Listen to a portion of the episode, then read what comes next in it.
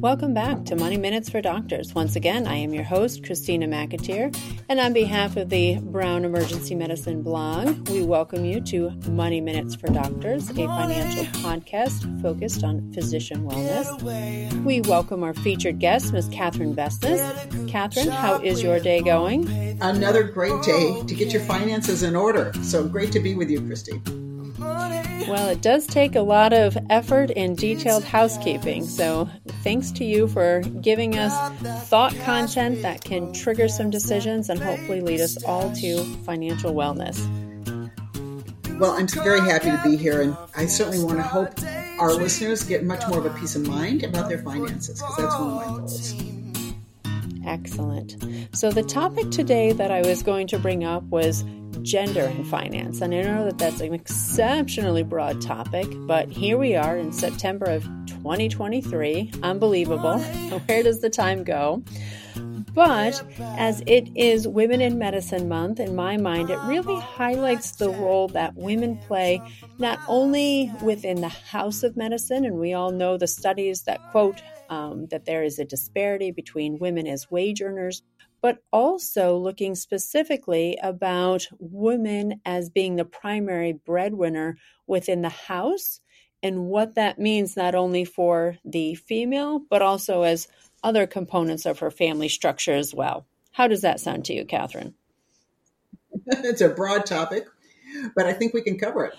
Perfect. And I know we've hinted about this in other podcasts is that a common trend that we see is where women go to medical school, obviously graduate, and then go on to work in medicine. And I think a lot of times they try to do it all, but they contribute greatly on the professional front. And I know the studies show that patients generally appreciate a female provider. So I do believe that women very much should have a seat at the table of medicine.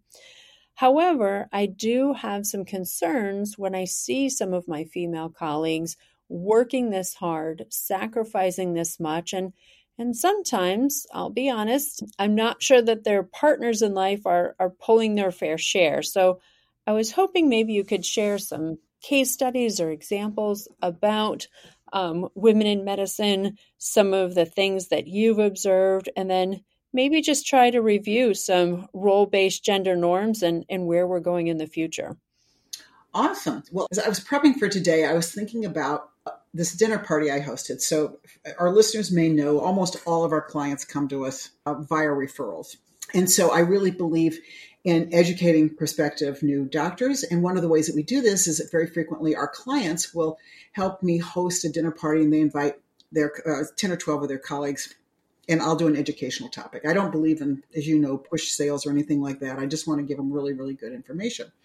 So about 10 years ago, maybe 12, um, I did a dinner party just for women. I called it Wine, Women, and Wealth. Don't you like that title? I thought it was fun. sure do. and of course, it was, it was women only doctors. This dinner party was a blast. It was such a blast. I still remember it like 10 years later. It was so much fun part of the reason it was fun is all the women were engaged. They were happy. They were asking great questions.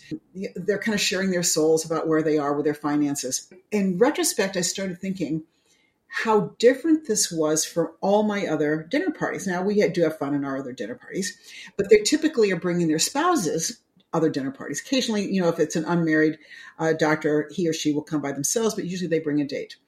And I was noticing the difference in the whole tone of the, the party. And when I when we had men there, the men were extremely engaged. They're asking a lot of questions, and the women would ask some questions, but not much. They were definitely more toned down uh, than than they were when they were having both genders there, as opposed to the dinner party where it was just women and they were all speaking very very freely, and it was a big big surprise to me. I, does it surprise you? Not at all. I'm sure that that women only space just gives a little bit more freedom and, and kind of a, a trust bond, if you will, to share some intimate concerns and questions. Well, interesting. I, I, totally agree with you, and it, it is the reason that some parents want to send their uh, their daughters to you know schools just for girls because they want them to be able to have more leadership and not be competitive with the boys what have you. I think that's kind of interesting. What was even more interesting, though, was the results. Normally, I do these dinner parties. I would say eighty to ninety percent, sometimes hundred percent, of the people who attend actually become clients after these dinner parties. I don't think I got a single client from this entire dinner party. So it was actually the very last time I ever did a wine, women, and wealth. And the reason is they, a lot of them said, yes, yes, we'd like to meet with you. But they went home uh, to their husbands or their spouses.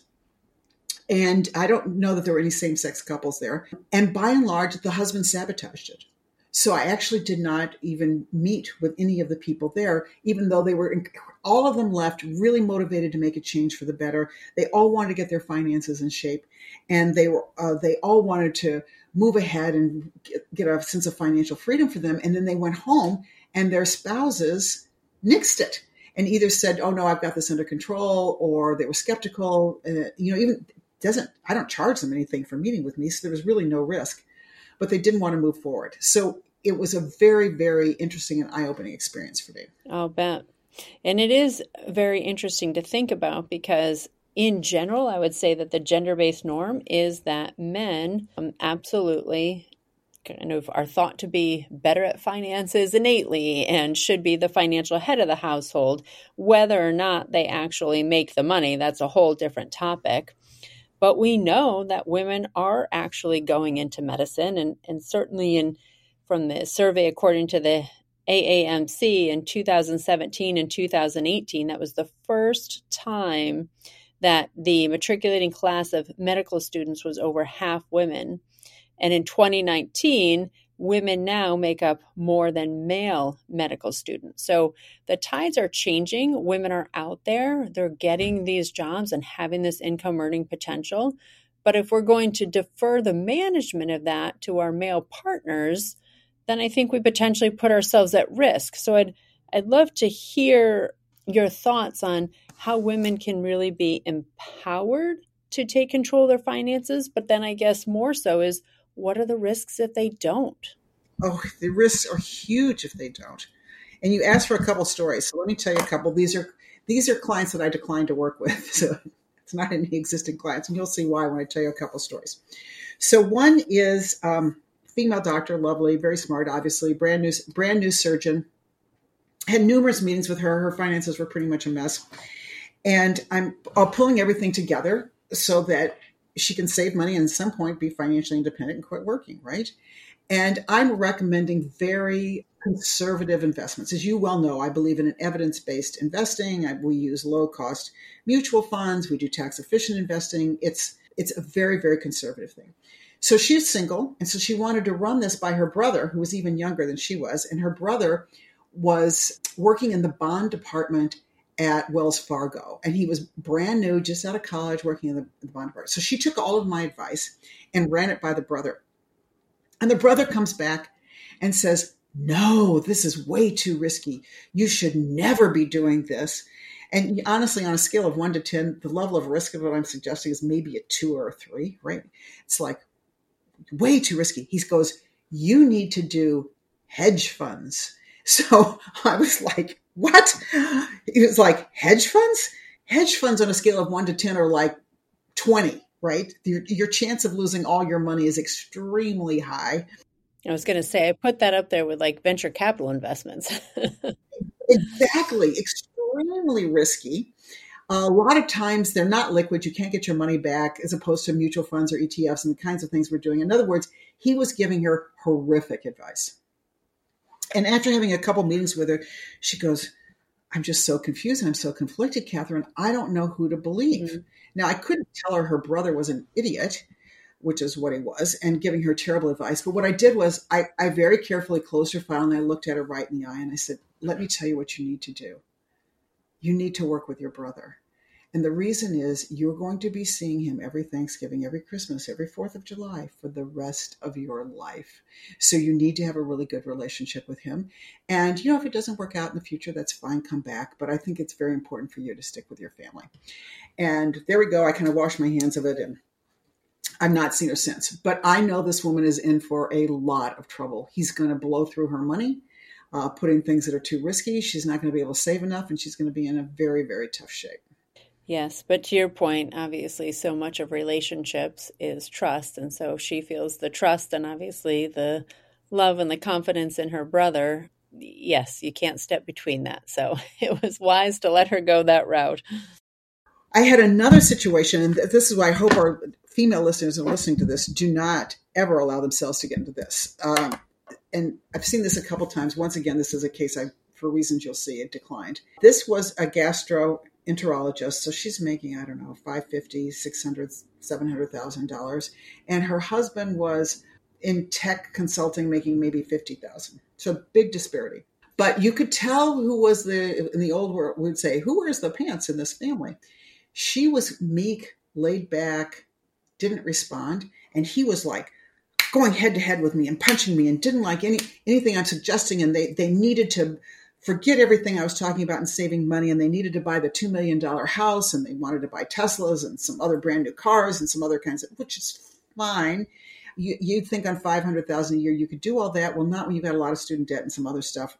He knows, no, there's no point in us saving any money. And I watched him kind of berate her in front of me and put her down you know, she'd say, Well, you know, honey, I think it's important that we have enough life insurance to cover the kids if something happens to us. And he's like, No, no, no, we don't need any of that. And I and he was like dead set on this two million dollar house and nothing was gonna stop. I left and I wanted to cry. She may not be physically abused, but she was being emotionally and financially abused. And really, the only thing she could do in that situation was she could do some counseling to try to get her own boundaries in place and or divorce the guy.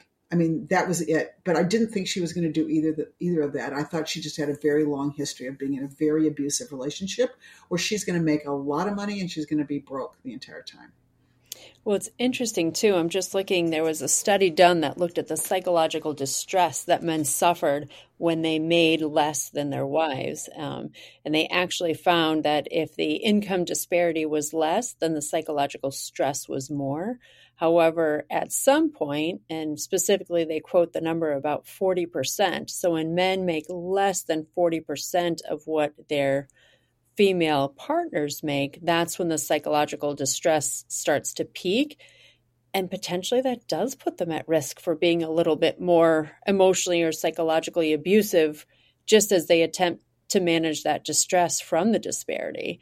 And certainly if you're quoting, you know, this female GI making 550 and the husband making 50, well, you don't need to be a math genius to know that that's way more than the 40%.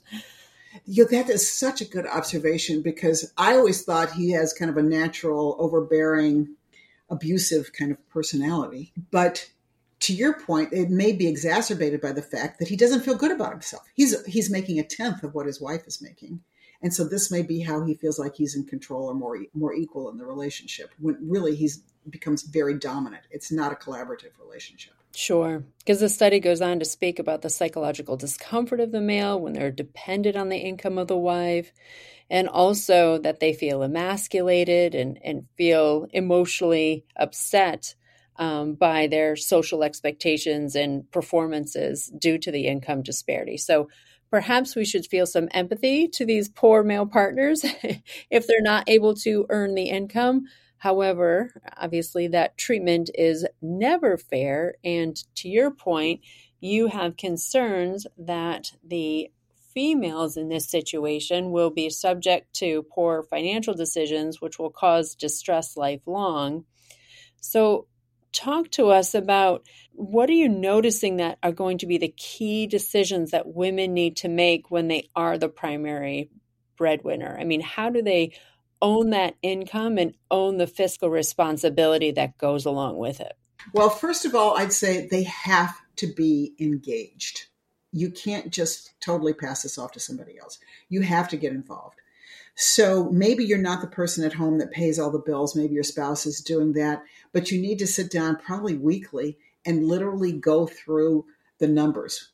Where is everything going so that you're on top of it and you know where things are going. And you then along with that, you need to be together setting some boundaries with your with your spouse or your partner.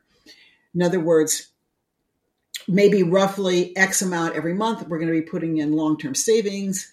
Y amount is going for our kids' college or education in the future.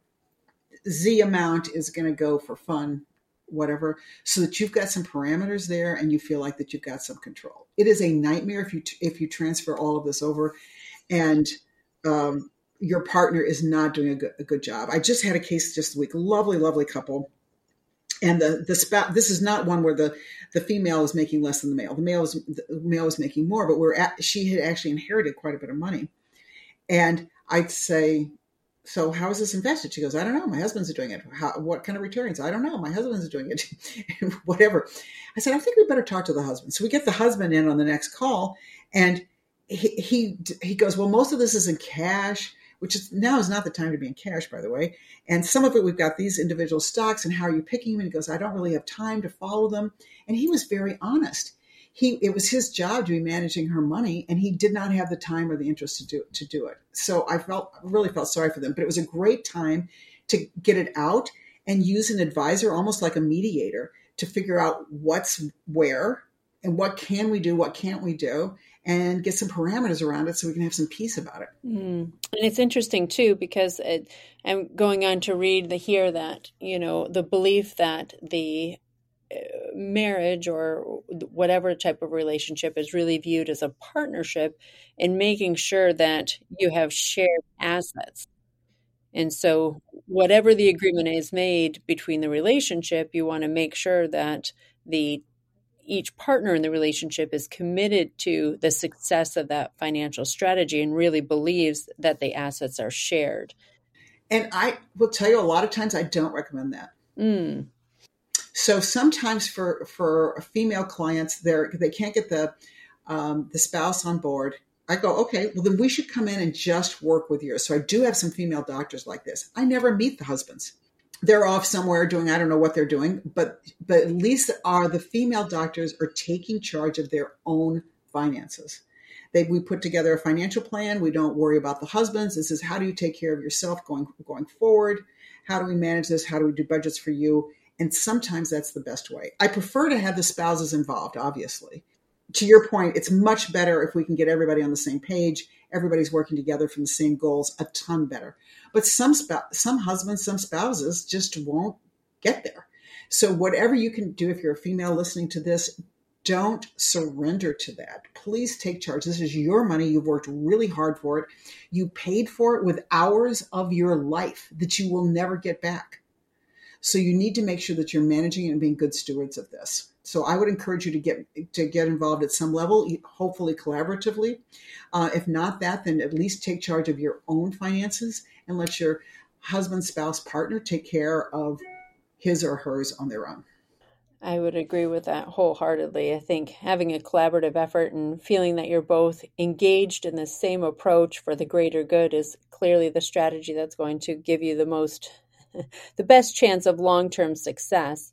Potentially for women, if they're in a relationship, any thoughts on some red flags that might raise suspicion that perhaps their partner doesn't view them as equals or potentially is looking at it for the financial gains rather than the benefit of the entirety of the relationship. What we used to call, are you asking, are you a gold digger? Or at least that's what we used to call them. Fair enough. Yes, yes. I would say that couples that are dating don't ask enough good financial questions to really get at the heart of where their significant other is. So some of the questions I would ask them is how did your parents treat money growing up? And ask a lot of questions. What was important to them? How do they treat it? Um, what kind of things would they spend money on? What wouldn't they spend money on? Were they savers? Were they spenders? You know, what what was life like? And then the next question is, and how does that impact you today? and then be straight up. How do you see us managing our finances going forward? Mm. Yeah, an honest conversation about financial goals and, and your philosophy toward finances, I think, is essential if you want any type of harmony in your relationship. Totally. And you really need this up front because um, I think you're trying to determine do you have a spouse or a future spouse that's a big spender and you're a saver? Um, that's going to cause a lot of friction. Or the other way around, maybe you're the you're the spender and they're the saver. You want to be able to come to some sort of mutual ground. The sooner the better. It's going to cause a lot of arguments, which we definitely want to avoid. So those are those are some of the questions that um, I'd be asking. A lot. I'm finding a lot of our clients though keep their money separate. I, I first noticed it many years ago. It was very common in doctors coming here from Asia that they would not only keep their their maiden names, but they would keep all their money separate. But I'm now seeing more and more doctors born in the States keep their finances separate, and that may be a good alternative. And perhaps with this next question, I'm really leaning on the legal side of your education and experience, Catherine. But in these situations, going into the relationship, when you know the woman is going to be the higher earner, would you suggest a prenuptial agreement? Is is that a thought? Well, I've got mixed feelings about prenuptial agreements. So there's a lot of thought that the doctor is going to always be making more money, and that is true in many cases. But I do have some doctors that married the guy that at the time wasn't doing that well. And then he goes on to create a business and whatever. And he then later he's worth multi millions from the business he created, and he's way outweighing how much the doctor makes. So it can go it can go both ways. So I think the odd, the not the odd, but the problem with prenuptial agreements is it's a very touchy subject to bring up. You typically need two attorneys to be able to negotiate these, so there's it's not ex- inexpensive to do these, and they have to be done before you're married because they say that you know the the give and take in the legal contractual world is this is a, a, an agreement that you get into um, on the contingency that you're going to be getting married. After you're already married, you don't really have that quid pro quo. And so anti-nuptial agreements are usually not enforceable. So you do need to do prenuptial agreements. Wonderful.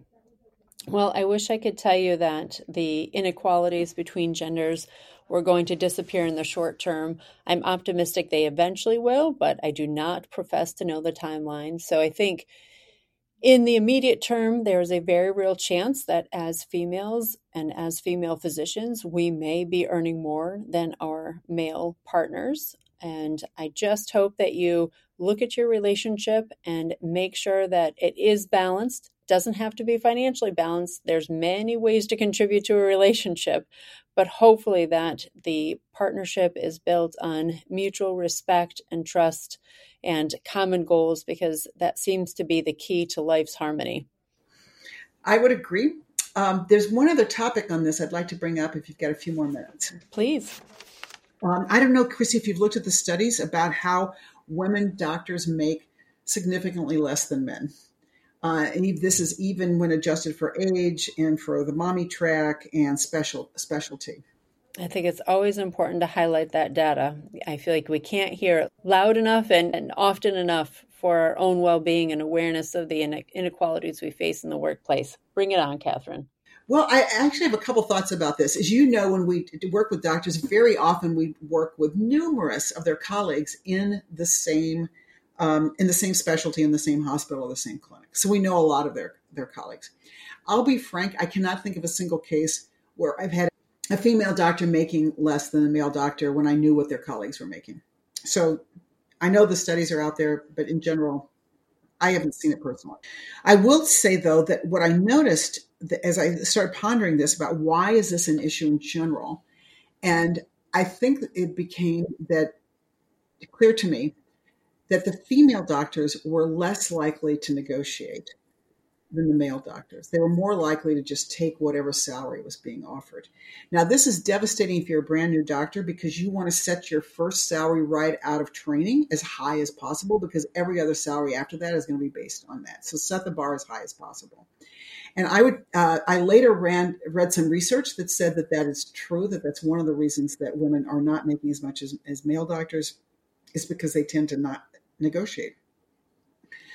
So I would encourage you to, I know it's unpleasant. It's not something you want to do, but I would cons- encourage you to negotiate, not take the first offer out there. And if you've been at the same place for many years and you haven't gotten significant raises, I would strongly encourage you to go back and uh, try to get some additional money. And a great way that you can uh, bolster your position is if you can get the the MGMA data, that's the best. Um, or if you go online and do like salary.com or Glassdoor, put in your specialty in an area you can see what the other doctors in your area are making for your specialty and that can help become a good negotiating point for you excellent i think that's great and i do think that to your point of negotiation it is imperative for us women longer in the profession that we really empower our younger female physicians to really adopt this attitude throughout their training so that when they do graduate they do feel the ability to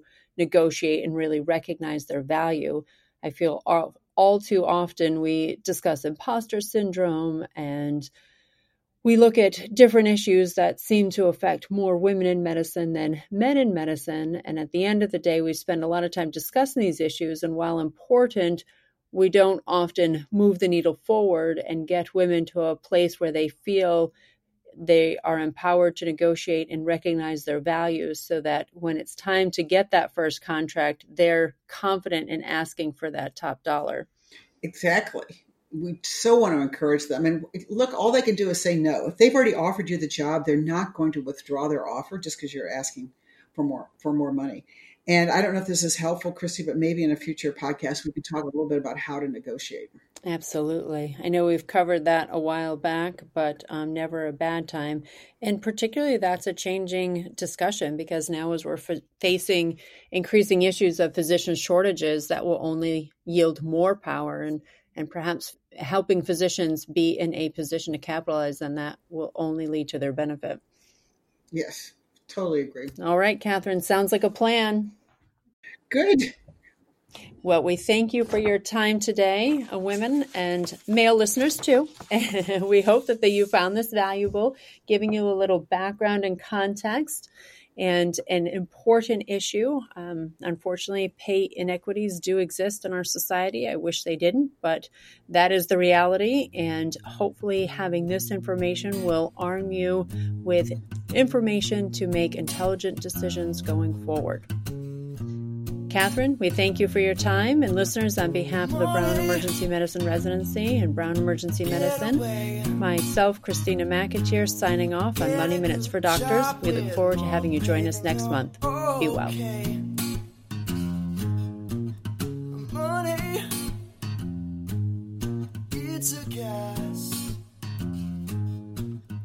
that cash with